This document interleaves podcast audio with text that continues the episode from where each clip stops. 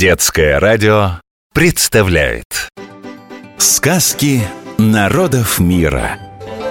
Поговори со мною Фудзи-сан. Японские сказки. Далеко на востоке, посреди самого большого в мире океана, стоит белоснежный мост, что соединяет небеса и землю. Имя ему Фудзияма, достопочтенная Фудзисан, священная гора. Глупец тот, кто ни разу не попытался на нее взобраться, так говорят в Японии. И если вам будет дарована встреча с мудрым духом Фудзисан, то он расскажет вам немало удивительных историй. И вот одна из них – сказка о черной вороне Ятагарасу. Было это в те времена, о которых люди вряд ли помнят. Да что там люди, животные, и то далеко не все. Вот разве что облака в небе, да водоросли в море. Жила в те времена на японских островах сова. Летала она себе и днем, и ночью, и с утра, и в сумерки тоже. Когда хотела, тогда и летала, даром, что была совой. И был у той совы удивительный дар – она умела раскрашивать птиц в самые необычные цвета. Птица по-японски – тори. Японцы считают, что их острова появились на свет благодаря маленькой птичке. Символ Японии – птица фазан – киджи. Птицы слетались к сове со всех уголков страны – Японского журавля сова сделала белым-белым, как вершина Фудзи. Хвост окрасила в черный, а голову в ярко-красный. Ласточке добавила в ее серую шею и поясницу рыжих перьев. Сойке досталась пурпурная грудка и спинка. Лебедь по дороге из Сибири к Южным островам получил свое белоснежное оперение. Никто никогда не жаловался на сову, и все были довольны ее работой, пока, наконец, не прослышала они ворона Ятагарасу. Ятагарасу – это трехлапая ворона очень больших размеров. Она символизирует солнце, а три ее ноги – небо, землю и человечество. Изображение Ятагарасу можно встретить на форме сборной Японии по футболу. Етагарасу прилетела к сове в самое ненастье. Темно-серые тучи заслоняли с собой все небо. Ветер гонял по земле промокшие от дождя и от того тяжелые листья папоротника.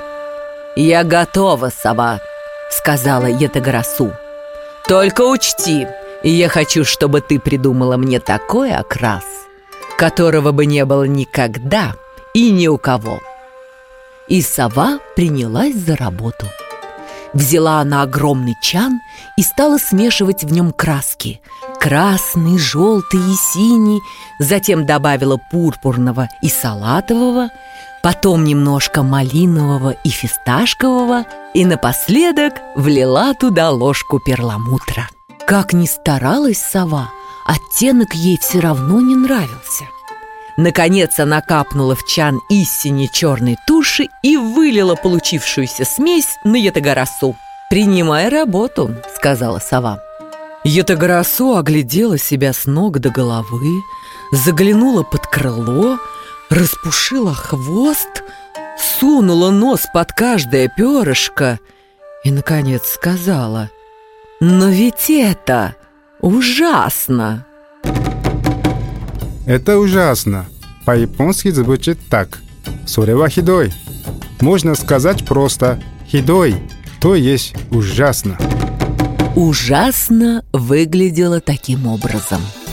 Ворона была черным-черна, как будто в чан с красками не попало ни капли других цветов, кроме черной туши. «Что ты сделала со мной?» – закричала Ятагарасу. «Но ведь ведь ты теперь будешь не похожа ни на кого из птиц. Ты ведь сама просила сделать твой окрас уникальным, неповторимым, оправдывалась сова. Признаться, ей самой очень нравился этот цвет, полный величавого благородства. Она даже назвала его «цвет ворного крыла». Но Ятагоросу черный не нравился. «Берегись, сова, и не вздумай попадаться мне на глаза!» Грозно прокаркала Ятагоросу и улетела прочь. Перепуганная сова весь день просидела в дупле старого дерева. А потом еще один день, и еще, и еще. С тех пор она покидала свое убежище лишь ночью, да и то с рассветом возвращалась в него опять. Совы – ночные жители, и теперь вы знаете почему. Просто они не хотят встречаться с воронами средь бела дня, мало ли что. Делая добро, не жди благодарности. Всяко бывает. Повторяем, запоминаем. Сегодня мы узнали, как по-японски будет «это ужасно» – хидой, а птица – тори, а символ Японии – фазан – киди. Сказки народов мира. Поговори со мною. Фудзи-сан. Японские сказки.